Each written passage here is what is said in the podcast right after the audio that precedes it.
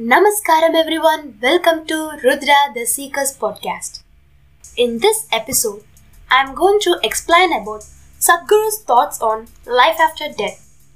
Let's get into the topic. What happens after death? Is there rebirth?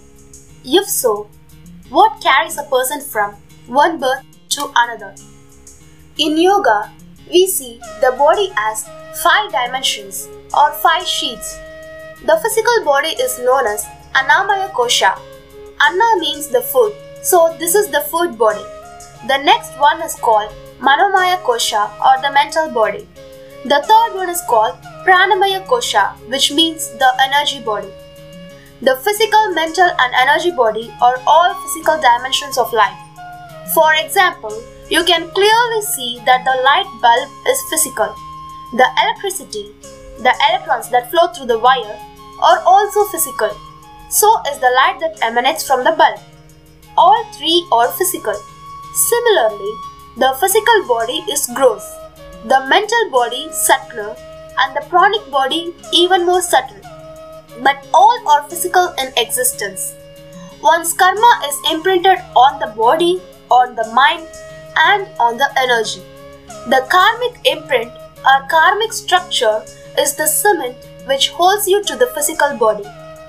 Although karma is a bondage, at the same time, it is only because of karmic substance that you can hold on to the body and be here.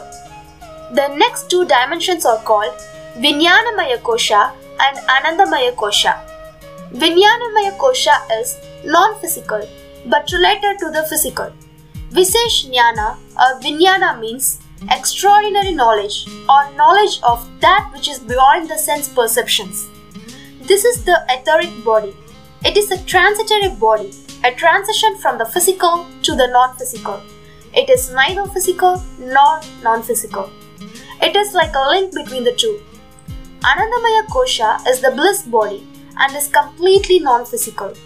It has no form of its own. Only if the energy, mental, and physical body are in shape can it hold the bliss body. If these things are taken away, the bliss body will just become a part of cosmos. What is death? When someone dies, we say, This person is no more. That is not true. The person is no more the way you know them, but they still very much exist. The physical body will fall apart but the mental and pranic body go on depending upon the strength of the karma. To find another womb, the intensity of this karmic structure should come down. It should become passive. If the karmic structure has become weak because it has run its course, then it finds another body very easily. When one completes his allotted karma for this life, he will die just like that, without disease, accident, or injury that person may find another body within hours. If one completes his life and dies peacefully, he need not hang around, he goes on immediately. However, if the karmic structure is very intense, unfinished, then it has to finish it. Now he needs much more time to find another body. This is what you are referring to as ghosts. They are more available to your experience because they have more intense karmic structures. There are innumerable such beings all around you, whether you know it or not. But you will not feel most of them because their karma is dissipated. They are just waiting for more dissipation before they find another body. What is Mahasamadhi? When you walk the spiritual path, the ultimate goal for every spiritual seeker is to break this whole process it is like a bubble. The outer periphery of the bubble is your karmic structure. Inside there is air. Suppose you burst the bubble. Where is your air?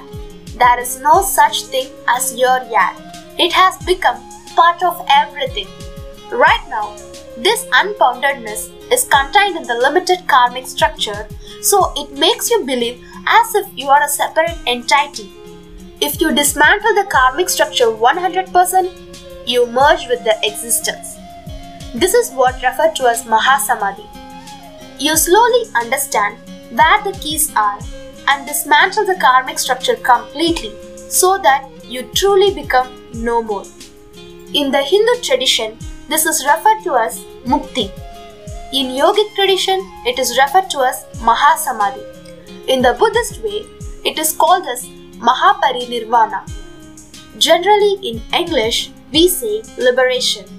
Liberation means becoming free from the basic structures of body and mind, becoming free from the very process of life and birth and death. To know more about death, you can refer to Sadhguru's latest best selling book, Death An Inside Story. Sadhguru says life and death are not exclusive of each other but inseparable ingredients of one phenomenon. To know the phenomenon behind the perishable mortal coil, to know life in all its dimensions, death or the constant awareness of death is a must. It is only in the awareness of the inevitable nature of death that you will bite deeper into the fruit of life. A book on death has been long overdue. Thank you so much for listening to my podcast. Stay tuned for more content. Namaskaram.